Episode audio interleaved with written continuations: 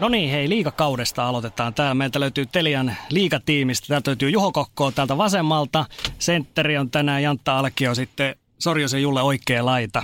Lähdetään liigasta liikenteeseen. Mites? Mille pelipaikalle sä itses laitat? Niin, mikäs mä nyt oon tää sitten tällainen? Lähinnä, joo. Niin, mites hei, liigakausi, eka maajoukkue tauko. Mites suurimmat yllätykset tähän asti? Mitäs Jantta, sulla on päällimmäisen tullut? No en mä tiedä, onko se hirveä yllätys, mutta Kärppien vahva alku totta kai niin kun pistää silmään, kun katsotaan heti tuohon sarjataulukkoon niin kärjessä, niin en mä tiedä, onko se mikään yllätys, hallitseva mestari. Toki se muutos oli aika valtava, mikä tuohon joukkueeseen tuli, eli paljon oli lähtiöitä, että miten ne on saanut noin hyvin hitsattua tuon joukkueen kasaan taas, ja tulos on aika kovaa, puolustuspää ei vuoda, maalivahtipeli toimii, niin kyllä mä silti nostan Kärppiä yllätykseksi. No sitten totta kai, HPK Ilves. Mun mielestä äärettömän positiivista työtä joukkueet, joilta niin kuin ei ehkä välttämättä ihan tollasta odotettu. Toki sitä kehitystä sieltä nuorisokaartista on ollut lupa odottaa, mutta kyllä se tulos ainakin tähän nyt 20 peliin, eli kun kolmannes sarjasta on pelattu, niin mun mielestä on ollut äärettömän fantastista. Ja sitten jos mä nostan vielä kolmannen pointin, niin ylipäätänsä toi tasaisuus, että jos katsotaan ihan sarjataulukkoa faktisesti sieltä 4, siellä 11, joukkueet on 3 pisteen sisällä, niin onhan toi ihan fantastinen tilanne tällä hetkellä kaiken kaikkiaan siitä, että kaikki on tällä hetkellä auki ja kun mennään maaottelutauolle, niin siitä eteenpäin taas on erittäin mielenkiintoista seurata, mitä tapahtuu. Joo, ja kyllä niin jos lähdetään katsomaan sitä sarjataulukon häntäpäätä, niin kyllähän yksi semmoinen yllätys, mikä on ihan selkeä, on JYP, eli sinne Jyväskylän suuntaan nyt vähän, että kyllä siellä on aika katastrofaalinen tuo kauden alku ollut. Ja sitten jos yksi jengi poimitaan kanssa vielä tähän lisäksi, niin hei, Vaasan Sport. Kattokaa, millä tasolla he on siellä pelannut. Niin, mikäs tää on? Sportti, Jukurit, KK, kaikki oli sitä mieltä, että he on siellä ne 3 viimeistä, mutta tällä hetkellä siellä on Sportti, Jukurit kymppisakissa ja KK ihan siinä hilkulla tällä hetkellä. Mistä tää johtuu? Se on aika hyvä pointti. No, ne on varmasti pystynyt tekemään niitä asioita nyt positiivisesti. Jos otetaan vaikka tuo Jukurit tuohon esimerkkinä, miten tuore päävalmentaja Parru Kangasalusta on lähtenyt tavallaan sitä työtä tekemään. Se on päässyt hyvin siitä, Jukureissa kuitenkin vankka semmoinen Risto Duffmanen leima ollut. Miten siitä on päästy eroon ja tavallaan se, että kun Jukureiden peli esimerkiksi tällä hetkellä katsoo, niin nyt ne ei niin kuin kumartele siellä, vaan ne pelaa huomattavasti rohkeammin sitä kiekkoa ja ne on niin kuin löytänyt nyt uuden päävalmentajan aikaan vähän uuden sapluunan. En mä tiedä, se joukkuehan ei ole hirveästi muuttunut. Eli hyvin samanlaiset palikat, hyvin semmoinen kiinteä, tiivis rosteri, joka ei tosiaan hirveästi loukkaantumisia kärsi ottaa, mutta ne on pelannut rohkeasti ja ei ole lähtenyt kumartelemaan. Ja en mä tiedä, onko se niin kuin näiden, jos puhutaan näistä mestisjoukkueista, jotka on tähän viimeksi tullut, niin sitä rohkeutta, onko sitä puuttunut sitten, mutta nyt ainakin niin kuin on mukava nähdä tietenkin se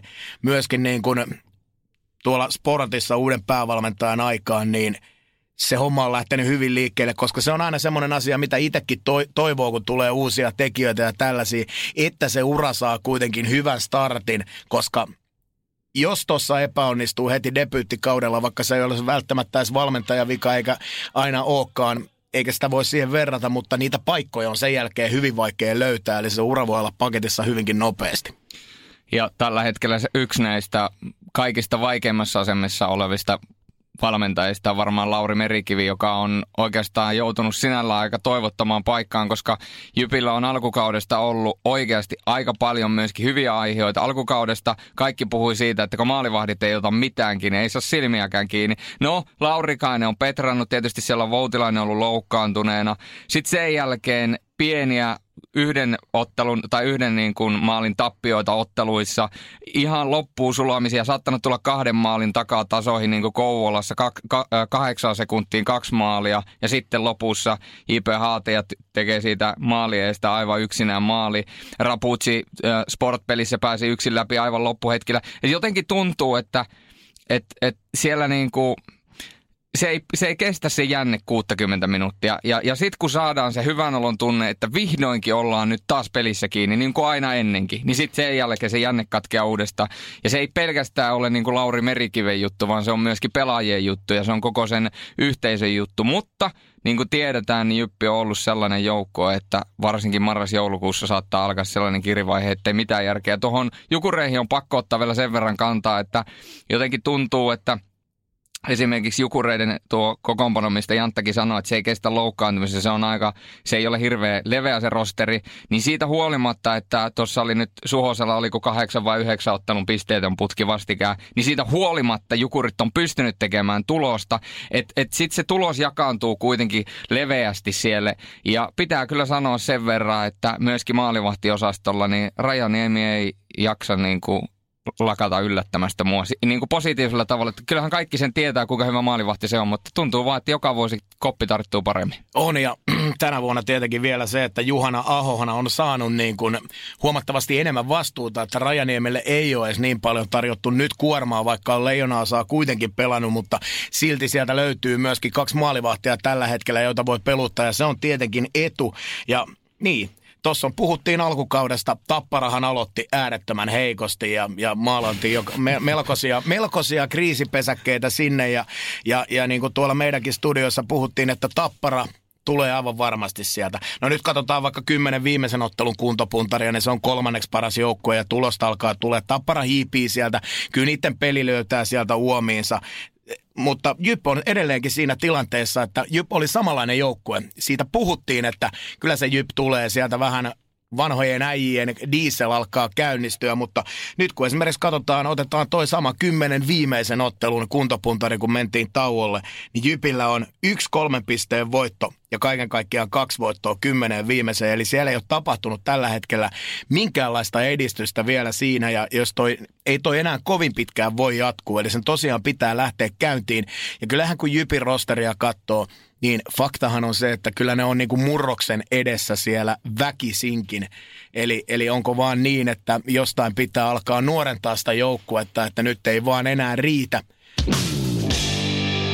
Ja Jukureista mulla tuli vielä sekin mieleen, että tosiaan niillä on 4 matsin voittoputki nyt maaottelutauolle lähdettäessä. Tuossa puhuttiin vähän maalivahtitilanteesta, niin Jukurithan tekee myöskin Mestiksen suuntaan yhteistyötä, eli heillä on myöskin sellainen ideaalitilanne, että he voi peluttaa sekä Rajaniemeä että Ahoa. Kävi viime kauden Limatralla pelaamassa muutaman mestispelin ja niitä läheltä seuranneena, niin vakuutti kyllä, että on tosiaan tälläkin kaudella saanut vastuuta. Mutta tuo Jypin tilanne on kyllä aika mielenkiintoinen. On myös paljon puhuttu siitä, että mikä on tosiaan se kokeneiden pelaajien vastuu ja kenellä on se viimeinen auktoriteetti. No, Merikivellähän se varmasti tällä hetkellä on, mutta kyllä toki on aika mielenkiintoinen tilanne ja nähdä, mitä se tämän kauden edetessä kehittyy. Ja niin, nimenomaan miettii aika paljon, kun on nuori ensimmäisen kauden päävalmentaja.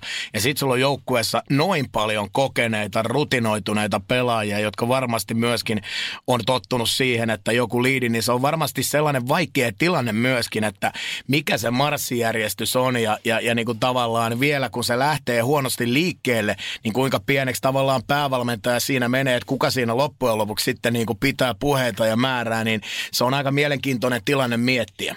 Ja onko Jypin nämä kokeneemmat pelaajat, onko niillä ollut sitten aivan täysin niin sanotusti 100% liossa tämän alkukauden osalta, koska siellä on kuitenkin paljon pelaajia, jotka ajattelee, että isot pelit pelataan sitten keväällä ja tästä on noustu ennenkin, niin tästä on esimerkiksi Turo Teittinen heitti vähän palloa Jypin suuntaan, että tehdäänkö sillä tarpeeksi töitä, ja sitten kun puhuttiin tästä ja Jantta sanoi, että Jyp on murroksen partaalla, niin sitten semmoinen yksi kysymys herää myöskin näistä nuorista pelaajista, että sinne on hommattu esimerkiksi Tammista ja sinne on hommattu Rutasta, joka ei ole edes pelannut, ja sitten siellä kuitenkin näitä vanhempia pelutetaan enemmän, ja muistetaan viime vuonna A-junioreissa, niin Jypillä oli ihan jäätävä ykköskentällinen A-junioreissa, mutta ei ne herrat Mikkoset ja muut olisi saanut mitään muuta mahdollisuutta kuin viime vuonna se 1 peli IFK:ta vastaan, ja sekin oli vaan sen takia, että piti leputtaa muita äijä sen takia, että niillä oli CHL-finaali. Että jotenkin tuntuu, että se nuorennusleikkaus ei ehkä tästä syystä juuri, mitä Jantta sanoo, ole tapahtunut niin kuin se on muissa joukkueissa tapahtunut, koska siellä on niitä vanhempia pelaajia ja on aika hankala varmaan nuoren päävalmentaja tulla sinne ja heittää niin kuin oikeasti Nestori-osastoa sivuun ja sanoa, että sori, täältä nyt tulee A-juniorikenttä ja ottaa tämän pelin haltuun. Se on just näin, ja tietenkin tähän keskusteluun nyt, kun otetaan vielä näitä, kun ollaan puhuttu siitä, että ketkä ei ole suorittanut, niin kyllähän toi KalPa tällä hetkellä pitää nostaa siihen.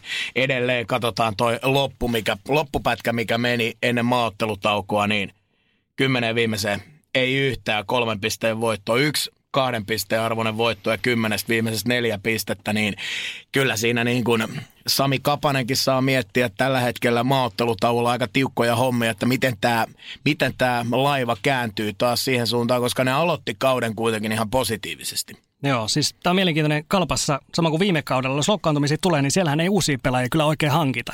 Heillä on ihan selkeä tämmöinen filosofia siinä.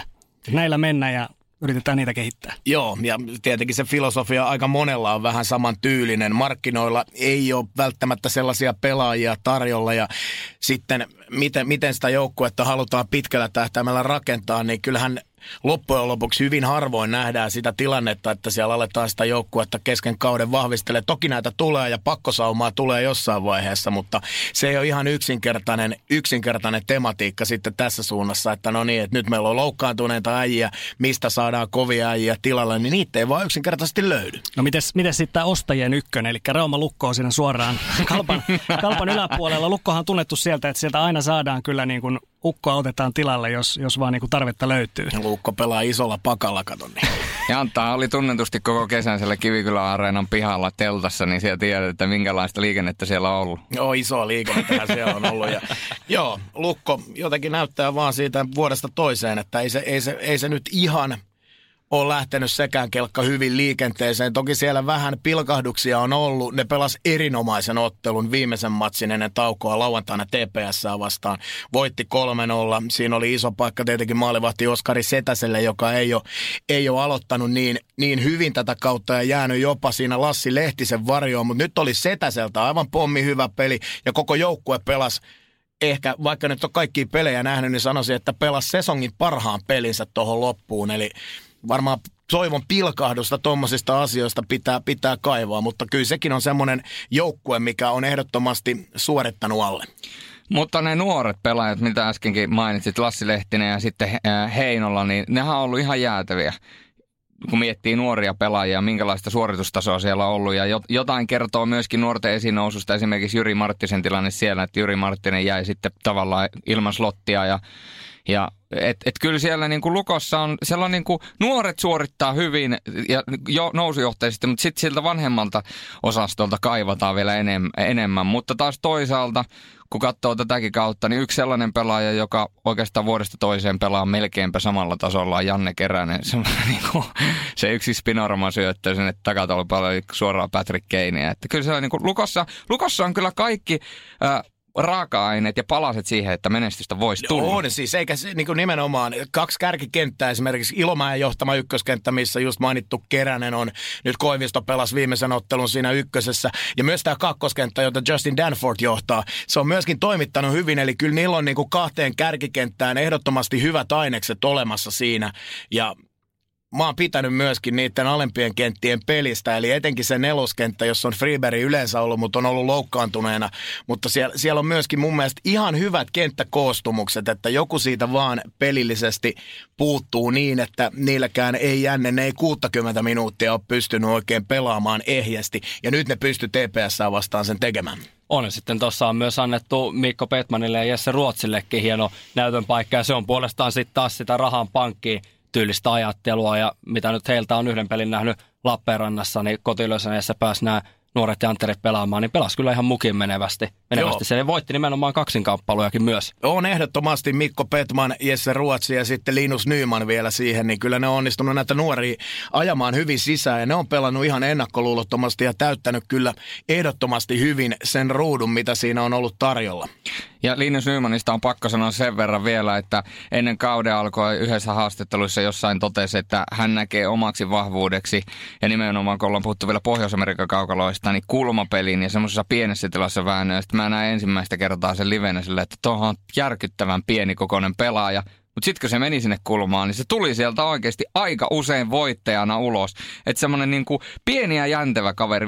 En nyt lähde mihinkään Sebastian Ahoon tai tällaiseen vertaamaan, koska taitotaso on sitten eri. Mutta tavallaan se niinku kiekon suojaus ja sinne alle meno. Vähän jotain samaa myöskin Jasper Lindstedin kanssa. Ja alle 20-sissä haastajaleijonissa mukana. Ja täällä on muuten ollut ihan siis hienoja nähdä näitä uusia tulokkaita. Joonas Oden muun muassa KK:sta ja Kristian Tanus on nyt sitten toki pelannut Lekissä ja on Tapparan paidasta siinä ryhmässä, mutta tosi hienoa nähdä myös näitä. No mutta hei, iso paha IFK. Siellä 10 tällä hetkellä. Mitäs ajatuksia herää? Ensimmäisenä herää ajatus, että Pikkaraisen päävalmentajuus niin kesken kauden ei välttämättä ole tehnyt tuolle joukkueelle ihan hirveän hyvää. Ja jotenkin tuntuu, että IFK-joukkuetta kun katsoo, niin siellä on ollut paljon loukkaantumisia. Esimerkiksi Kangasniemi ei ole pelannut lähellekään kaikkia pelejä ja se oli kuitenkin tälle kaudelle se iso hankinta. Tietysti Antti Suomela menettäminen NHL, niin se nyt on haihattelua. Mutta jotenkin tuntuu, että IFK niistä odotuksista, mitä jälleen isolle pahalle punaiselle laskettiin, niin ei ole pystynyt niitä lunastamaan. Ja sitten nimenomaan tämä loukkaantumisaalto. Ja nyt kun siellä on 2 valmentajaa, joista toinen on nykyinen, toinen on tuleva, niin tätä vastakkainasettelua on nostettu monessakin eri mediassa, että kenelle ne nyt tällä hetkellä pelaa. Ja varsinkin, jos Pikkaraisella ja Selinillä, jotka kuitenkin on kulkenut myöskin pitkään käsikädessä, jos heillä on minkäännäköistä erilaisuutta valmennusfilosofiassa, niin se saattaa aiheuttaa myös pelaajistossa jonkinnäköistä ristiriitaa. Tässähän tulee tietysti muutaman kevään takaan tämä törmäsefekti mieleen, mitä hänelle silloin kävi. No en usko, että IFK nyt tuohon ihan samanlaiseen lähtee, koska kaikki muistaa, mitä siinä kävi. Mutta onhan tuo tietysti taas sellainen tilanne, kun julkistetaan, että Selinin vieruskaveri ottaakin sitten vetovastuun ensi syksynä, niin aikahan tämä näyttää, miten IFK, mutta ei todellakaan ole pelannut viime aikoina hyvin, että ne viime aikojen tappiot, mitä on tullut 4 pelin tappioputkessa maaottelutauolle, niin ehkä onko syytä aihetta paniikkiin? Niin, kaikkihan tietää, että toi päävalmentaja ruletti alkaa pyörimään just tässä vaiheessa. Ne joukkueet tietenkin, jotka voi sen julkistaa, tekee sen. Mutta sitten kun toisesta organisaatiosta siirtyykin toiseen organisaatioon päävalmentaja, niin silloinhan sitä ei voi julkistaa. Että kyllähän IFK on tehnyt tässä ihan tietoisen valinnan ja tehnyt tämän pelin avoimeksi, koska ne tietää myöskin sen, että jossain vaiheessa joku media kuitenkin saa vihjeä ja näitä julkistetaan. He teki sen nopeasti itse ja on käynyt tämän läpi. Ja mä en usko siinä niin kuin välttämättä kuitenkaan hirveätä skismaa olevan, koska Selin ja Pikkarainen on toiminut yhdessä pitkään ja heillä on varmasti hyvä keskusteluyhteys siinä, vaikka tiedetään, että Selin oli halukas myöskin jatkamaan IFK:n päävalmentajana, että se kääntyy näin päin, niin mä luulen, että Selin Pikkarainen akseli on kuitenkin myöskin, tämä asia on myöskin käsitelty siinä. Enemmän mä menen tässä IFK-keississä siihen, että jälleen kerran äärettömän paljon isoja loukkaantumisia on riesana, kun miettii tälläkin hetkellä, kun mentiin tauolle, niin Kyle Quincy puuttuu, Aleksi Laakso on ollut pitkään sivussa ja se hyökkäyskalusto, Lundell, Talberg, Keränen, Petrel ja Torel pois. Kangasniemi tuli vähän ennen taukoa takaisin ja pääsi jo pisteiden makuun, mutta on siinä sellaisia palasia kärkiketjusta jälleen hyökkääjiä pois, että kyllähän se näkyy siinä pelissä ja kyllä niin kuin jotenkin näytti siltä, että tämän viimeisen pätkän, jonkun 5 viimeistä ottelua ennen kuin mentiin tauolle, niin kyllä IFK oli vaikeuksissa ja oli niin kuin, että ei siitä pelistä oikein tullut mitään. Ja tietenkin se yksi asia, mikä myöskin nostetaan tuossa esiin vielä IFK:n kannalta, niin maalivahtiosastohan ei ole ollut missään nimessä siellä, missä pitäisi olla. Engren ei tuossa ennen taukoa, ennen loukkaantumista ollut missään nimessä siinä vireessä, milloin olisi pelejä voitettu. Hyvin vähän IFK-maalivahdelle tulee laukauksia ottelua kohden. Mä kattelin tuossa yhdessä vaiheessa niin ne torjuntamäärät jossain siinä niin kuin hieman yli 20 ottelua kohden ja silti aika paljon maaleja kuitenkin menee omiin. Eli se on niin kuin jännä tilanne, että ne ei anna niitä laukauksia paljon siitä viisikosta, mutta silti niin kuin tulokset on vähän heikon tasoisia. Ja tietysti jos tässä nyt taas nostetaan näitä nuoria pelaajia, niin Anton Lundell, Niklas Nordgren ja tosiaan Nordgrenistäkin tuossa tuon SaiPa IFK-pelin jälkeen oli puhetta, niin on kyllä tosiaan sellainen talentti. Ja nimenomaan Selinikin sanoi, että se peliäly ja se on kaikki muu opittu todellakin jossakin muualla kuin nyt ihan viime vuosina. Ja on myöskin ilo seurata sitä, että lähtee haastamaan, ottaa riskejä myöskin hyökkäyspäässä ja nimenomaan tukee sitä omalta taitotasolta ja todella semmoinen henkilöstä tullaan kyllä kuulemaan paljon. On ja nimenomaan tuohon samaan kastiin just voidaan lyödä tämä koko niputus silleen, mitä on nyt alkukaudesta nähty, niin nuoret pelaajat ylipäätänsä. Aivan huikeata esiinmarssia niin kuin joka laidalliselta. Lähdetään ihan Heponiemestä Kuparista liikkeelle ja nostetaan, siellä on vaikka kuinka paljon Ilves, Oskari Laaksonen, niin toi nuorten pelaajien esiinmarssi ylipäätänsä, niin se on aika miellyttävää katsoa. Ja se on hyvä kysymys, että mistä se Suomessa johtuu ja mitkä ovat ne tekijät, kun paljonhan on parjattu sitä, että maailmalla nuoria pelaajia nousee. Hyvänä esimerkki, jos mietitään Ruotsia, niin Elias Pettersson, joka omalla tavalla dominoinut jopa NHL ja okei, lähti tavallaan niin kuin vuotta myöhemmin, kun olisi voinut lähteä, niin ollaan paljon puhuttu siitä, että Suomessa ei niin paljon esimarssi nuoria pelaajia, varsinkaan kotimaisessa liigassa tavallaan tähtiä, että ne tulee vaan sen takia, että liiga on heikko. Mutta sitten kun katsoo näitä pelaajia, joita äsken Jantta mainitsi, Kaapo, Kakot ja muut, niin no oikeasti ne on valmiita pelimiehiä, eikä ne niinku häviä millään tasolla, vaikka ne laitettaisiin esimerkiksi Ruotsiin, joku Kaapo Kakko menisi Ruotsin liigassa aivan tosta noin vaan. Joo, kyllä se pitää täysin paikkansa. Se on vähän ihmeellistä puhetta tässä ollut viime vuosinakin, mitä jossain vaiheessa kuulee. On ollut tietenkin sitä puhetta, että liiga ei enää tuota pelaajia tai meidän juniorin myllyt ei tuota pelaajia, mikä tuossa oli muutamia vuosia sitten, että missä meidän talentit, että ei meiltä nouse. No nythän meiltä on noussut useampaan vuoseen putkeen, tulee niin kuin todella kovia talentteja, jotka näkyy sitten tuolla Pohjois-Amerikassa asti ja samoin liigassa, että kyllä se niin kuin... Siitä niin kun on huoli pois, etteikö meiltä pelaajatuotantoa pystyttäisiin juniorimyllystä saamaan. Ja tietenkin se on ollut miellyttävää, että nämä meidän lupaavat pelaajat on päässyt tähän liigaankin jo saman tien pelaamaan isoon ruutuun. Eikä niin kuin joskus takavuosina oli, että siellä oli lupaavia junioreita, mutta ei he päässyt näyttää oikein missään. Ei se kehitä heitä, jos he jossain neloskentässä pelaa jämäminuutteja, vaan iso rooli kärki tekeviin kenttiin ja sitä kautta myöskin sitten äijät nousee framille. No nuorten kanssa paljon hyvää jälkeä on tehnyt, niin muun muassa, jos muutama sieltä otetaan, SaiPa, HPK, Ilves, myöskin peli kanssa. Mites Juho, SaiPa on sulle erityisen tuttu?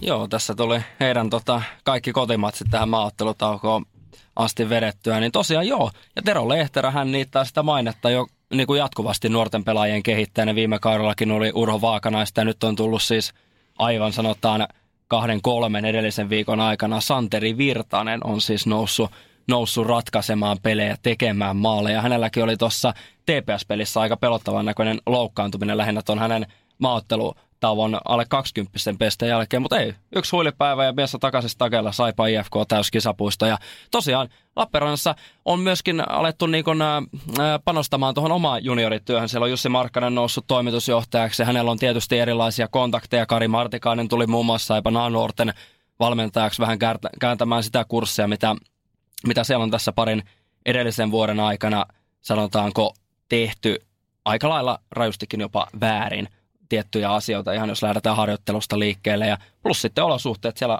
rakennellaan, tai no ei nyt vielä rakennella, mutta suunnitellaan sitä uutta jäähallia. Sitä varmaan jossakin 3D-animaation rakennellaan, mutta... Juho on omaa tiilikasaa laittanut sinne kisapuiston parkkipaikalle ja pystyy. Kannan kekoon tässäkin systeemissä. Ei, mutta siis siellä oikeasti on niinku herätty siihen tilanteeseen ja Jussilla on paljon kontakteja eri maailmoihin ja hän on nähnyt myöskin maailmaa. Ja siinä on yksi semmoinen seura, joka varmasti joku päivä tulee myöskin ihan omia junnuja tuottamaan. Mites Ilves? Tällä hetkellä he on Tapparan kanssa tasapisteissä, mutta tällä hetkellä on edellä siinä sarjataulukossa. Yksi ottelu vähemmän. Yksi pelaaja kertoo koko sen joukkueen ilmeen ja se on Teemu Lepaus. On, totta kai joo. Lepaus pitää ehdottomasti nostaa tuohon esiin pistepörssin 3. tällä hetkellä, mutta sieltä löytyy todella paljon positiivisia asioita. Ilves on tehnyt tavallaan sillä materiaalilla. Karri Kivi on jauhannut sitä työtä siellä. Se ei ole korreloitunut vielä aikaisemmilla kausilla, mutta nyt ihan selkeästi nämä pelaajat on ottanut vastuun myötä tälle kaudelle stepin eteenpäin. Mietitään joku Joose Antonen. Ei Lukossa oli neloskentä näin ja välillä kävi Keupassakin pelaamassa ja ei millään. Ja nyt aivan mielettömiä ratkaisuja näkee, minkälainen taitotaso siinä on. Ja tietenkin Antosen kohdalta se, että hän on Ilves kasvattaja, tulee siihen takaisin, saa sen paikan ja pystyy näyttämään. Samoin Arttu Ruotsalainen, ollut jo useamman vuoden sieltä Ässistä lähtien sellainen erittäin lupaava suomikiekon nimi. Ei ole ihan sille stepille päässyt. Viime kaudella Ilveksessä otti askelia eteenpäin ja tällä kaudella on nostanut taas niin kuin pari pään mittaa omaa ruotuaan pystyyn. Niin siellä on hyvin paljon tämmöisiä. Oskari Laaksosen mainitsin jo, ihan mielettömän semmoinen puolustaja, jota voisi vähän ujosti verrata jopa jopa Miro Heiskaseen. Vähän samantyylinen pakki, ei nyt ihan kuitenkaan samanlaisessa ruodussa, mutta ujo vertaus Miro Heiskaseen mun mielestä sopii Oskari Laaksosen kohdalta erittäin hyvin ja tullut niin kuin vähän puoli huomaamattomasti viime kaudella liigarinkiin mukaan ja tällä kaudella on sitten ykköspakkiparin ottanut ison ruudun, tekee pisteitä, ollut äärettömän hyvä. Ilves on täynnä tällaisia tarinoita. On ja nimenomaan Miro Heiskas-vertaus oli erittäin hyvä. Oli vähän yliammuttu. Oli vähän yliammuttu, että oikeastaan ainoastaan, jos siitä se luistelun ottaa pois, koska se on Heiskasella niin jotenkin, se on niin poikkeuksellinen, niin kun sen koko muun pelin ottaa, niin sitten se on niin kuin aika lähellä jopa. Näin ominkin silmin. Arttu Ruotsalainen on kans, se on hienosti nostit esille, koska se viime kaudella oli jo silleen, että nyt alkaa näkymään. Toissa kaudella väläytteli jo ja oikeastaan toissa kaudella muistan ensimmäisen kerran jotain peliä katsoessa tai selostaessa mietin, että tämä Kärppä kasvatti, niin tässä on jotain sellaista niin kuin dynaamista ja se luistelee, se tekee töitä ja sillä on peliasento, semmoinen tosi jämäkkä, matala, hyvä niin kuin, niin nyt tällä kaudella se on Karrikiven huomissa noussut ja tuossa kun Karrikiven haastattelua kuuntelin, niin aika paljon painotti sitä, että he on panostanut siihen, että he vie asiat loppuun asti. Eli kaikki asiat, mitä ollaan ennen tehty ammattimaisestikin, niin ne tehdään vielä paremmin. Kaikki viedään, ne viimeiset sentit puristetaan luistelusta, kyykyistä, ihan mistä tahansa. Ja tietyllä tavalla sellainen kurinalaisuus on siirtynyt kaikkiin pelaajiin. Ja myöskin käytti Teemu Lepausta esimerkkinä siinä, että ennen oli vähän saattoi Lontoon raitta vetää pelin jälkeen tai mitä liian, mutta, nykyään sitten kaikki tekee hirveästi töitä yhdessä ja ennen kaikkea ammattimaisesti. Ja siellä on myöskin Ilveksessä, ihan samalla tavalla kuin SaiPassa, niin se mikä aistii on uskaltamisen kulttuuri. Se on mun mielestä nykyjääkiekkoilijoille, nuorille jääkiekkoilijoille se tärkein asia, että sä saat uskaltaa tehdä asioita. Sä saat uskaltaa lähteä vaikka keskustan kautta nostamaan pakkina ja tekemään jotain laaksasmaisia nousuja, mitä Heiskanen teki. Eikä sille, että jos sä nyt menetät sen siihen keskialueelle, niin sen jälkeen seuraavan vaihtokierroksen tai seuraavat 5 vaihtokierrosta tai jopa koko loppupelin sä oot penkillä. Niin tää kasvattaa niiden nuorten miesten itseluottamusta. Se oli erittäin terävä ja painava puheenvuoro, koska se on nimenomaan juuri näin. Eli ei tarvitse pelätä myöskään virheitä. Jos siellä joku virhe joskus tulee, niin ei muuta kuin uutta matoa koukkuun ja seuraavaan vaihtoon.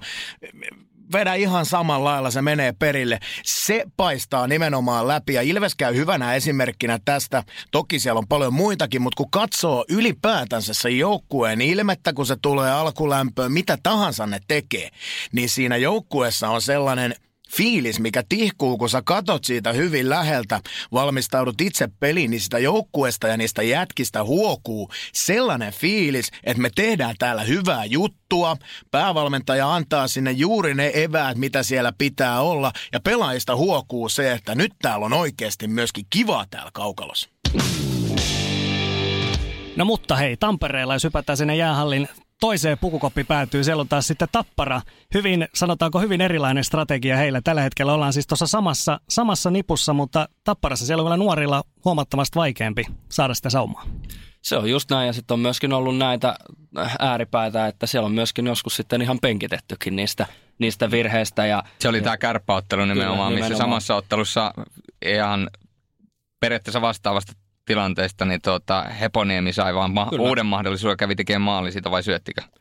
Mutta kyllä mä uskon, että tästä kun mennään kevääseen, niin totta kai Tappara siinä Petraa, mutta toisaalta liigan toiseksi huonon ylivoima Tapparalla, niin siinä on myöskin yksi aika iso asia, mihin pitää löytää lääkkeitä. Mä heitän tällaisen villin heiton, vaan Teppo voi heittää tämän esimerkin Ruotsin maalta vähän tarkemmin, mutta Ruotsissa oli tuossa Brynäsissä vähän samankaltainen tilanne kuin Jukka Rautakorven tilanne, eli sinne hankittiin vanha menestysvalmentaja, ja se ei sitten saanut siitä joukkueesta niin paljon irti kuin mitä pelaajat olisi ehkä halunnut. Pelaajat olisi halunnut erilaista valmennusta ja loppujen lopuksi tämä kyseinen valmentaja sai lähteä, mutta en sano sillä, että Rautakorven pitäisi saada lähteä tai pitäisi saada potkut ennen lähdettä. Eikö saa jatkosopimuksen? Niin saa jatkosopimuksen. En tiedä, että se optio käytettiin. Oli juuri tulossa siihen, että optio käytettiin, joka yllätti ehkä minut, koska tämän kauden Tappara ei ole ollut kuitenkaan sitä, mitä ollaan sanottu, että Tappara tulee olemaan. Nimenomaan myöskin joukkueen sisältä sisältä ja myöskin Rautakorven viesti siitä, että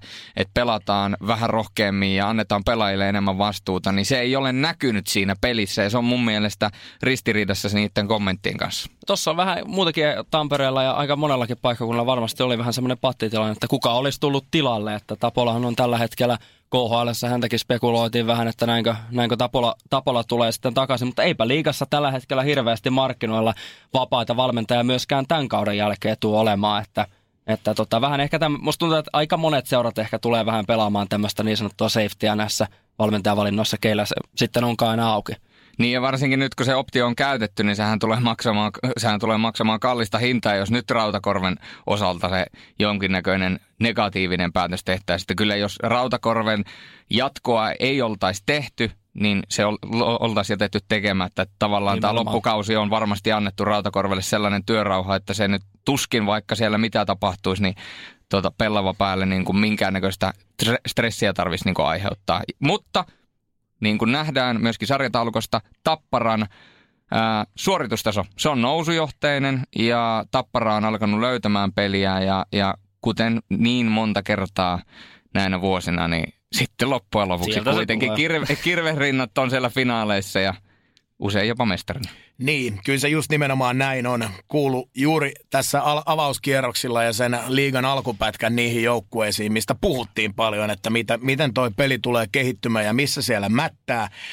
Mutta niin kuin tässä juuri äskeinen puheenvuoro tuli, niin se on noususuhdanteessa tällä hetkellä ja ei siinä nyt mitään isompia uhkakuvia tällä hetkellä Tapparan pelissä on. Toki tämä, mitä Juho mainitsi, niin erikoistilanne pelaaminen, mutta sitä varmasti parannetaan tuossa, koska siellä kaikki elementit tuohon ylivoimaan on täysin kohdilla. Eli sieltä löytyy kyllä variaatiota aivan riittävästi ja taitoa, löytyy laukaisuvoimaa viivalta kahteenkin ylivoimakentälliseen, joten mä en usko oikein sitäkään, että se pitkässä juoksussa jatkuu noin heikkona. Eli kyllä niin kuin Tapparan kohdalta uhkakuvat tavallaan on nyt tällä hetkellä silleen hieman väistynyt taaemmaksi. Tosi ei se peli nyt mitään timanttia vieläkään ole, mutta nyt se tuottaa jo tulosta. Se tuottaa tulosta. Mulla on itsellä henkilökohtaisesti Tapparan kannalta ehkä vähän semmoinen epäreilukin vertailu, mutta koska Tappara on kuitenkin dynastiajoukkue. Se on menestynyt joukkue ja kun se rosteria katsoo, vaikkakin se ei välttämättä, kun miettii viime kautta loppukaudesta, kun siellä oli kaikki SM-liigatähdet Sportin kultakipärää myöten hankittu sinne joukkueeseen, niin, ei ehkä ihan samanlainen ole. Ei tietenkään siellä ole Haapalla repua muuta, mutta se on kuitenkin rosteriltaan ja nimivahvuudeltaan niin kuin ehdotonta eliittiä liigassa. Niin kun mä lähden miettimään nykyistä TPS:ää, mä lähden miettimään ennen kaikkea nykyistä Kärppää joukkuetta, niin mä mietin, että voiko Tappara oikeasti tuolla nykyisellä pelimoottorilla ja sillä peliidentiteetillä, mitä ne pelaa, voiko ne oikeasti haastaa Kärpät sitten, kun se tosipaikka tulee? Totta kai, joo, ne todennäköisesti menee playeriin, saattaa mennä ensimmäiseltä kierrokselta jatkoon, mutta sitten kun aletaan pelaamaan mitaleista, koska eihän Tapparalla kiinnosta nelossia, ei niillä kiinnosta pronssia, ei niillä kiinnosta varsinkaan hopea, niillä on 2010-luvulla ihan liikaa, ne haluaa sen kultamitalin, ne haluaa nostaa pytyyn ilmaan, niin onko tuosta joukkueesta tuolla pelisysteemillä haastamaan Kärppiä? Mun mielestä tällä hetkellä ei ole. Ei missään nimessä. Otit just vertailun siihen oikein, eli ainakin tällä hetkellä Kärpät ja TPS pelaa molemmat niin vahvaa peliä, että tämänhetkinen Tappara, jos nyt alettaisiin pelaamaan pudotuspelejä, niin ei missään nimessä pysty näitä joukkueita vielä haastamaan, mutta edelleen kausi on nuori. Tässä on vasta se 20 ottelua pelattu, 40 ottelua on edessä rakentaa tuota joukkuetta. Me tiedetään Mikki Leinosen reagointikyky. Hän on äärettömän hyvä rakentamaan tuota joukkuetta. Tapparalta varmaan nähdään jotain hankintoja tässä vielä. Se on ihan selvä asia, että tämä joukkue muokkaantuu tässä vielä. Ja varmasti myöskin pelitapa muokkaantuu. Mikä on sitten tilanne, kun 60 ottelua runkosarjaa pelattu? Sitten me voidaan nähdä aika hyvin jo siitä, että pystyykö sillä ryhmällä ja sillä pelityylillä oikeasti haastamaan. Mutta juuri tässä hetkessä ei vielä pysty. Kun Jantta sanoi, niin kolmasosa on vasta takana, mutta miten jos mietitään vaikka HPK:ta pelikanssia, tällä hetkellä molemmat on top 5 joukkueita, en ainakaan itse kyllä tällaiseen uskonut. Miten heillä, jatkuuko tällainen vire kuinka pitkälle vielä? Kyllä mä uskon, että miksi ei jatkuisi, koska niin kuin HPK aloitti vähän silleen, että ei ihan lähtenyt käyntiin. Pelillisesti oli kuitenkin hyvää. Paljon jutteli päävalmentaja Antti Pennasen kanssa ja sanoi, että pelillisesti se on hyvää peliä. Heillä on siinä erittäin hyvät asiat käynnissä. Voittoja ei vaan siinä vaiheessa tullut. Sen jälkeen hän puhui ihan faktaa, koska edelleen sillä samalla liikkuvalla vauhdikkaalla pelillä alkoi myöskin tulosta tulla ja sieltä on noussut myöskin erittäin hyviä pelaajia taas sitten esiin kantamaan sitä joukkuetta. Just nämä pelaajat tavallaan keneltä odotettiin. Teemu Turunen pelaa aivan loistavaa pätkää. Siitä myöskin palkintona paikka Karjala-turnaukseen. Täysin ansaittu. Ja Eetu Tuulola mun mielestä äärettömän loistava pelimies. Siinä on voimaa hänen pelissään. Hän menee kovaa tilanteisiin. Laukaus on erittäin hyvä. Siellä on paljon tällaisia onnistujia, jotka kantaa joukkuetta. Eli kyllä mä näen, että HPK ja myöskin Pelikans niin pystyy jatkaa tuota. Pelikanssin peli on vähän semmoinen, että siitä ei oikein ikinä tiedä, että mitä siitä voisi odottaa. Et välillä se pelaa niin kuin uskomattoman hyvää kiekkoa, hyviä pätkiä, sitten saattaa tulla joku suvantovaihe. Se on aina vähän semmoinen mysteeri ainakin itselle, kun lähtee Pelikanssin peliä tekemään, että minkälainen ryhmä tänään tulee jäälle, että onko niin kuin vähän kuritonta ja lähteekö se peli johonkin ihan muualle vai pelaako ne ihan timantin ottelun, niin se jonkinnäköinen, ainakin omaa silmään sellainen tasaisuus siitä puuttuu. On ja mun mielestä tämä on niin kuin ollut useamman vuoden Pelikanssilla ja varsinkin kotiottelut on niin kuin täyttämyys. Mystiikkaa. Et, niinku kotiottelu voi olla ensimmäisen erän jälkeen 5-0 tai sitten se voi olla, niinku, että vastustaja tai naapuri käy heittämässä lötöjä pussia useampaan otteeseen. Et, hienosti Jantta kiteytti. Se on kyllä jännä joukko. Se on kyllä, jos pitäisi jotain joukkuetta petsata tai joku joukko jättää aina petsaamatta, niin Pelikanssiotteluita ei kannata lähteä. Siinä on kertoimet sua vastaan. Kyllä se luo harmaita hiuksia Betsällä, mutta toisaalta Pelikanssillakin ihan hyvä päätös. 5 vikapeliä, 4 varsinaisen voittoa, 1 jatkoaikatappio, jos Karekki on ollut tosi hyvä maalilla. Mun mielestä on ollut kanssa, että kun Ville Niemisen eka päävalmentajakausi myöskin meidän studioissa on jossakin haastattelussa tuli aika avoimestikin esiin sen kanssa, että oli alkukaudesta vielä joillakin pelaajilla haasteita niin kuin ymmärtää, mikä on se voittamisen kulttuuri. Ja tavallaan toisen oman pettymyksensäkin siinä kohtaa esiin on todellakin tämmöinen tosi värikäs coachi. On ja on pumpannut nimenomaan sitä joukkuetta myös juuri tällä, että silloin kun ei toimi, niin tietää, että siellä myöskin alkaa tapahtua, mutta niin kuin juuri tämä kaksikko, puhutaan Ville Niemisestä, puhutaan Pasi Nurminen, väriä varmasti riittää, mutta mä tykkään siitä heidän tyylistä käsitellä pelaajia. Eli he osaa kyllä niin kuin psykologisesti myöskin katsoa, että miten tässä pitää niin kuin olla ja ymmärtävät myöskin sen, että jos Severi Lahtisella välillä tulee vähän huonoa hetkeä siinä, että miten sitä käsitellään, että saadaan kaveria pumpattua lisää ja ymmärtämään sen, että miten tehdään oikeita asioita. Ja niin kuin Juho sanoi, niin viime otteluiden näytökset on ollut taas sitä luokkaa, että siellä on taas hyvin ymmärretty se, että miten tähän peliin päästään kiinni ja siellä on todella paljon toimivia osa-alueita.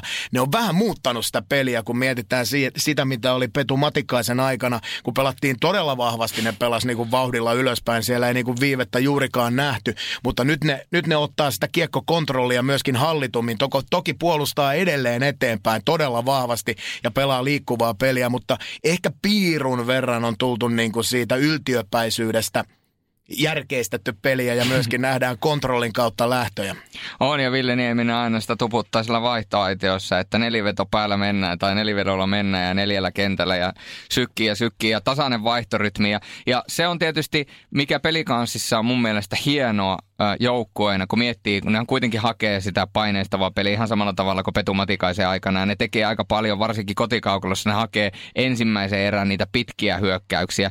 Niin se on mun mielestä yksittäisenä asiana on ollut suurin yllätys, että Ville Nieminen on onnistunut iskoistamaan niille äijille päähän sen, että ei tarvitse pyöriä sen kiekon kanssa 2 minuuttia hyökkäysalueella, vaan jos sä oot saanut sen pitkän hyökkäyksen päälle, niin sä saat lennosta haettua niitä vaihtoja. Ja ne vaihtorytmit pysyy siitäkin huolimatta, että ne saa niitä pitkiä hyökkäyksiä ja tavallaan tulee puolittaisia maalintekopaikkoja, jolloin yleensä pelaajilla alkaa silmät kiiltämään ja sen jälkeen niin kuin unohtuu, että kuinka kauan kentällä olla. Niin se säilyy aika tasaisena, niin kuin yllättävänkin tasaisena siihen pelirytmiin nähden. Ja se on mun mielestä iso sulka myöskin Ville Niemiselle hattu ja varmasti myöskin Pasi Nurmiselle.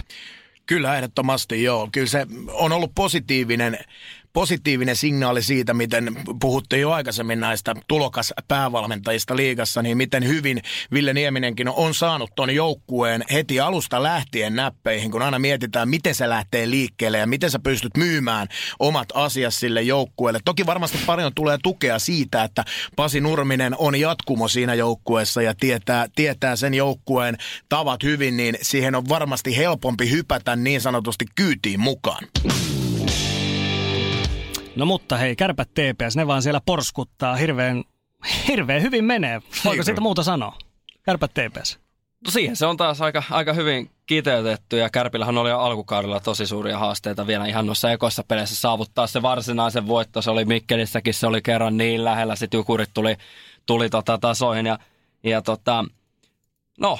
Ville Leskinen jatkanut käytännössä siihen, mihin hän viime kaudella liigassa jäi ja sitten kuten mainittiin jo tuossa aikaisemmin näitä nuoria pelaajia Kärpät on ollut liigan paras kotijoukko, toiseksi paras vierasjengi, mutta vähän tässäkin Kärpillä, niin vähän se ylivoimahan on ollut vähän semmoinen pien heikkous. Joo, ylivoima on ollut heikkoa, mutta toisaalta se ei ole tarvinnut vielä ratkaistakseen otteluita tässä vaiheessa.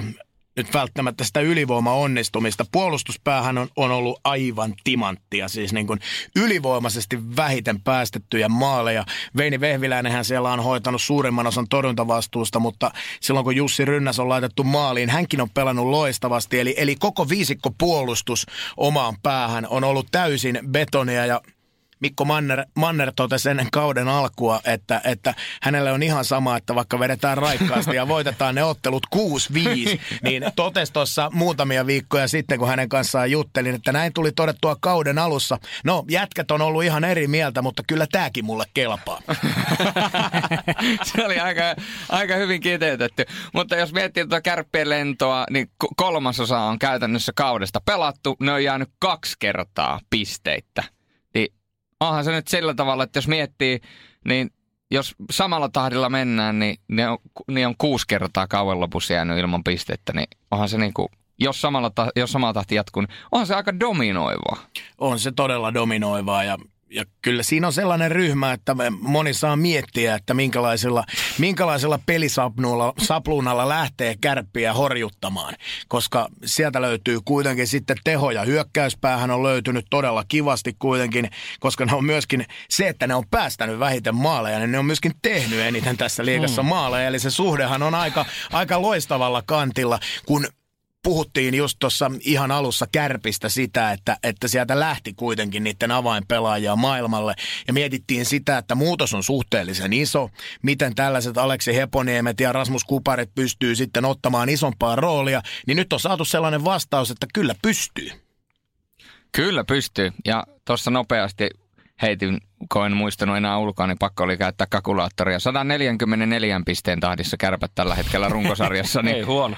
Niin kun viime vuonna jo vähän mietittiin niitä pisteennätyksiä, niin ehkä voisi tänä vuonna miettiä uudestaan, että laitetaan vähän runkosarjan pisteennätyksiä uusiksi. Parannellaan vielä.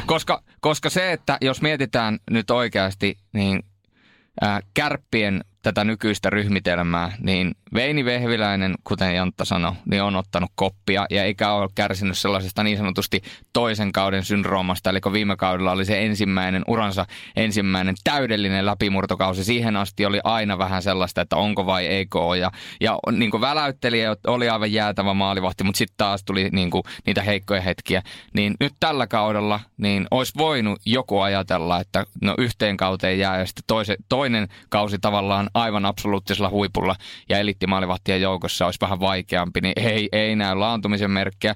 Ja jos nyt alkaa miettimään Kärppiä ja se, että minkä takia Kärpät tuosta nyt yhtäkkiä romahtaisi, niin no loukkaantumissumma. No, tää on se Ville Niemisen vatsatauti.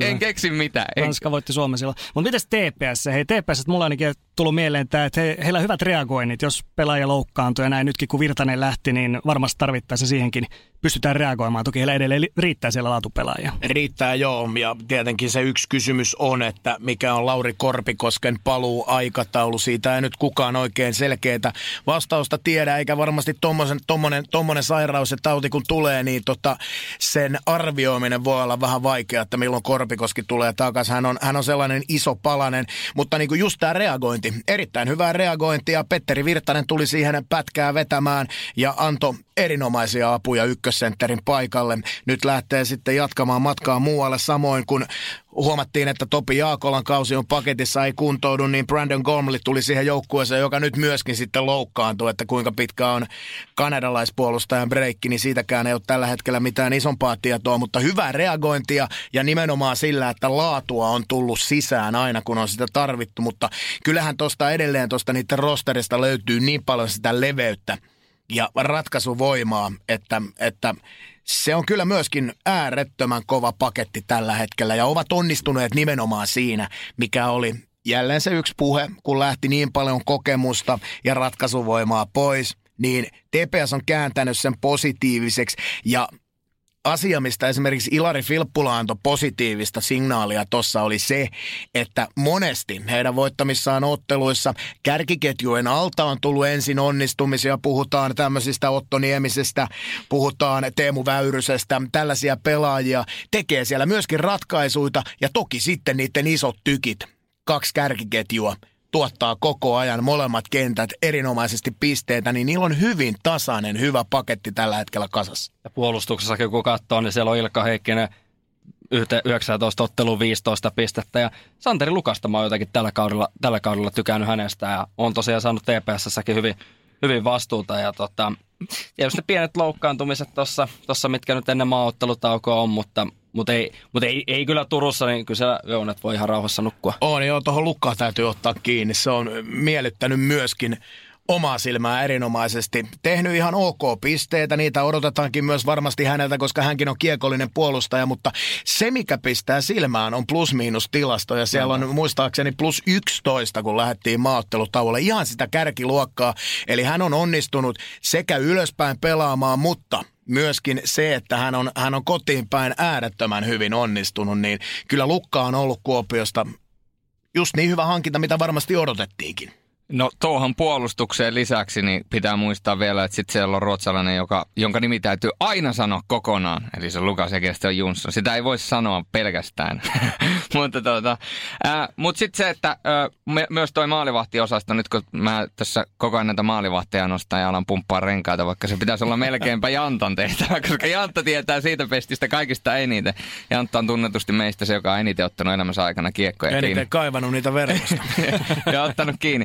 Niin ei tuo TPS-maalivahtitandemi, mikä on hirvittävän huonoa. Ja mä näkisin, että Henrik Haukelandin osalta niin parasta, vaikkakin on muutaman jäätävän pelin tällä kaudella pelannut, niin sitä parasta Henrik Haukelandia, se potentiaali, mikä herralla on, niin ei olla edes vielä nähty. Joo, siis ja mä katsoin Henrik Haukelandin otteita noissa harjoitusotteluissa ja mietin siinä vaiheessa, että näinkö tämä norjalaismaalivahti tässä sarjassa tulee pärjäämään ja onko niinku täysin Tirrosen varassa koko TPS. Mutta kun sarja alkoi, niin Haukeland pelasi erinomaisesti, pääsi myöskin tähän sisään ja hyvin tasaisesti TPS on pystynyt tätä maalivahtikaksikkoa Tirronen Haukeland peluuttamaan. Toki Haukeland on nyt tovin verran sitten loukkaantuneena sivussa, eli Tirroselle tulee kuormaa, mutta hyvin tasapainoinen maalivahtikaksikko. Mä pidän Tirrosta edelleen siinä niin kuin pikkusen niiden ykköshevosena, jos näin voidaan sanoa, mutta kyllä Haukeland on mut yllättänyt positiivisesti ja on tuonut siihen todella harmonisen hyvän maalivahtikaksikon TPS:lle. On ja sitten Haukelandin historia, jos katsoo, niin jotenkin tuntuu, että Haukeland on maalivahtina vähän sellainen, että se voi olla, että se ei ole ihan parhaimmillaan syksyllä, eikä varsinkaan ensimmäisessä peleissä. Että se on enemmän semmoinen maalivahti, että sitten kun pelit kovenee, niin sitten se on paljon kovempi. Se on 2 kertaa ollut nostamassa Ruotsin tai omaa joukkuetta Ruotsin toiseksi korkeimmalta sarjatasolta Ruotsin korkeimmalle sarjatasolle. Ensimmäisellä kaudella, kun se teki Leksandin kanssa, niin silloinhan ensimmäisessä ottelussa niin se floppasi, se piti vaihtaa pois. Seuraavan ottelun aloitti Frans Tuohimaa, joka on myöskin Juholle etenkin siellä hallilla tulee näkyä paljon. Frans Tuohimaa ei saanut kuitenkaan sitten otettua voittoa, olisiko se päättynyt kuin 4-0 se seuraava peli. Ja sitten taas Haukeland lyötiin maaliin ja sen jälkeen kaveri liidas oman joukkueensa loppujen lopuksi voittoon. Ja se on tehnyt sen nyt 2 kertaa. Ja niin kuin ollaan tässä monta kertaa Teponkin kanssa puhuttu, niin Ruotsin karsinnat, niin nehän on raastavinta oikeasti, mitä niin kuin näissä Pohjois-Euroopan sarjoissa on. Niin sillä äijällä on nuoresta iästä huolimatta niin pääkoppa kunnossa. On, ja noi on nimenomaan, niin kuin nostit esiin, niin noi on erittäin isoja kokemuksia. Sitten kun lähdetään nimenomaan pelaamaan niitä kevään isoja pelejä, niin tollainen kokemus vaan, se on erittäin iso asia siinä vaiheessa, koska me tiedetään kuinka iso ruutu maalivahtipeli on, kun pudotuspelivaihe alkaa. Vielä vähän liikaa asiaa, niin aloitetaan tietokilpailukysymyksellä. Mikä on ainoa joukkue, mitä ei tähän mennessä on mainittu 15 jengistä? Se kävi nyt liigan avausinfossa niin sanotusti. Ässät! Sieltäkö se jiksautui? Onko se niin, että siitä ei ole vaan mitään sanottavaa, että se on niin no hei.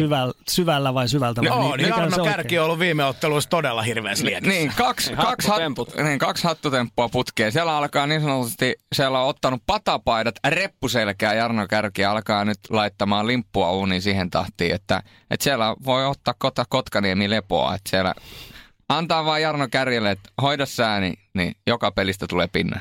Alkukausi. Siitä ei oikein löydy mitään sanoja, mitä siitä voisi sanoa. Ja tälläkin hetkellä 13 pistettä on eroa pudotuspeliviivaan. Se on kuitenkin tässä vaiheessa, kun ruvetaan miettimään, niin se on erittäin paljon. Vaikka se tuntuu vähältä, että 3 pisteen voittoja, jos tulee, niin kaikki menee hyvin. Mutta kun sen tietää, että siinä on nippujoukkuetta edessä, jotka voittaa myöskin, niin se on aika julmaa sanoa, kun 20 ottelua on pelattu ja 40 jäljellä, niin kyllähän Ässien ihan reaalisesti, jos ne meinaa tuonne 10 sakkiin mennä, niin pitää ihan oikeasti pelata aika pommi 40 ottelun rupeama tuohon loppuun, että ne siellä 10 sakissa on, vaikka se homma kääntyisi niin kuin todella kovaankin suuntaan, niin se on jo tässä vaiheessa iso temppu. Ja kuitenkin lasketaan tuossa kevätkaudella, niin sieltä kuitenkin väkisissä muutama tappio tulee itse kullekin ainoastaan. No ei se, niin, se nimenomaan 2 varsinaisen peliä voittoa niin, Ässillä. Niin edelleen ei se peli tässä vaiheessa, vaikka siitä nyt viimeiset 2 ottelua meni ihan ok ennen breikkiä, niin en mä siltikään nyt povaa, että siellä nyt joku napsaus olisi tapahtunut, että nyt se jätkät lähti. Niin, toi jotenkin, se vaatii niin kontrastista, niin jos miettii sitä kontrastia just siihen pommiin, mistä Janttakin tuossa puhui, ja sitten miettii tämänhetkistä suoritustasoa, niin vaikka ne saisi Jesperi Kotkaniemen tuolta rapankon takaa, mitä ei nyt tule tapahtumaan, mutta heitin vaan tämmöisen iltasadun, niin ei sekään niinku auttaisi. Että se on, mä en niinku näe enää Jypille, kun tää oli freudilainen lipsaus. Se voi olla, että kun seuraavan kerran menen tuonne Lähitapiola-areenaan, niin se voi olla, että mun kamat on pakattu semmoiseen sievään laatikkoon ja sanoin, että tiedät Julius, miten löydät itsesi ulos täältä. Mutta tossakin tullaan Ässien kohdalta siihen niin kuin tilanteeseen, että ei siellä myöskään ihan hirveästi niitä pelimerkkejä on reagoida, että aika, tai ei aika, vaan poistetaan se aika siitä nyt heti todella rajut tappiot viime kaudelta ja En niin kuin oikein jaksa. Andy Bernard on sellainen pelaaja, että sitten kun se muu pää on kunnossa, pystyy tarjoamaan avaimet voittoon. Mutta jos ajatellaan Ässilläkin, niin ne on todella paljon tälläkin kaudella niin kuin laukonut. Siis montakin kertaa enemmän kuin voittanut vastustaja. Mutta se, että niin kuin tässäkin, kun mennään maaottelutauolle, niin nyt ne selittelyajat pitää niin kuin pikkuhiljaa olla siitä ohi ja oikeasti näkyä sitä tulosta. Mutta eihän tämä niin kuin, kyllä niin kuin Mikael Kotkaniemen ensimmäinen täyskausi, niin Ässien päävalmentajan se on ollut jotain aivan katastrofaalista. On ja ei missään nimessä ole kyllä helpottanut Mikael Kotkaniemen työtä se, että ensinnäkin varmasti odotti Ässät jollain tasolla Jesperiä, että hän tulee joukkueeseen, koska sen verran paljon oli herralle ladattu odotuksia tätä kautta varten nimenomaan myöskin SM-liigan osalta, koska aika harva uskas odottaa, että Jesper Kotkaniemi pelaa Montreal Canadiensissa NHL, puhumattakaan, että hän pelaa samassa kentässä 2 suomalaisen kanssa, mutta Sitten siihen vielä nämä loukkaantumiset päälle, mitä tässä on ollut kauden aikana aika paljon, kun miettii minkälaisessa tilanteessa joukkue on, niin suhteututtuna siihen tilanteeseen, niin tollainen määrä joukkueessa loukkaantumisia, niin se on mun mielestä vähän semmoinen lumipallo, joka lähtee vyörymään, että ei sitä oikein millään pysty pysäyttämään. On siis kaikki ne sekasortoineen, kun tiedetään taloudellinen tilanne siinä organisaatiossa. Pelaajat ja joukkue tekee omaa työtään, mutta jos siellä taustoilla on epäselvyyksiä, niin kyllä kaikki tällaiset niin kuin myös siihen valmistautumiseen ja tekemiseen vaikuttaa, vaikka kuka sanoo mitä tahansa. Plus se, että sieltä lähtee urheilujohtaja Korpisalo kesken pois, että nämä tehdään tämmöisiä päätöksiä. Aiheuttaa aina myllerrystä taustoilla. Samoin nyt valmennustiimistä vaihdettiin sitten yksi tyyppi sivuun, eli Niittynen lähti siitä pois ja Härkälä tuli tilalle, niin koko ajan sellaista pientä myllerrystä siinä joukkueen taustalla, mikä väkisinkin vaikuttaa siihen arkiseen tekemiseen. Ja sitten kun he vielä perustaa sen uuden työryhmän siihen urheilutoimenjohtajan paikan, niin lähinnä tulee mieleen, että kyllä sieltä valmennuksesta varmaan jokunen kaveri siinä ryhmässä on mukana ja se taas kasvattaa sitä työaikaa. Hmm. Mites ylipäätään, jos miettii näitä neljää jumboa, vaikka Lukko, KalPa, Jyppi, Ässät, mitkä näistä tai mikä voisi vielä tonne kymppisakkiin mennä? Mitäs veikkaatte? Löytyykö sieltä papua jostain? Näistä. No kyllä mä jotenkin tuohon Jyppiin edelleen jaksan uskoa sille, että kun se on ihme, jos se ei jotenkin siitä herää. Se on mun mielestä täysi katastrofi tolla nipulla, jos ne ei siitä nouse ja en tiedä sitten oikein muuta, miten toi niin lähtisi. Jyppiin nyt ainakin niin mulla on sellainen iso luotto, että sen on vaan lähdettävä. On ja se matka tonne kymppisiäkin niin lyhyemmällä matematiikalla 10 pistettä niin kuitenkin, että... On ja pitää muistaa se, että siellä on nyt kuitenkin heidän edellään, en yhtään vähättelemättä Jukureita ja Sporttia, mutta pitää muistaa, että heillä on ollut loistava alkukausi, mutta pystyykö he jatkamaan samanlaista lentoa koko 60 ottelua ja tavallaan se ei tarvitse paljoa tulla siitä alas se lento, kun se antaa pienen paremman sauman myöskin Jypille ja Lukolle tulla sieltä takaa tasoihin ainakin.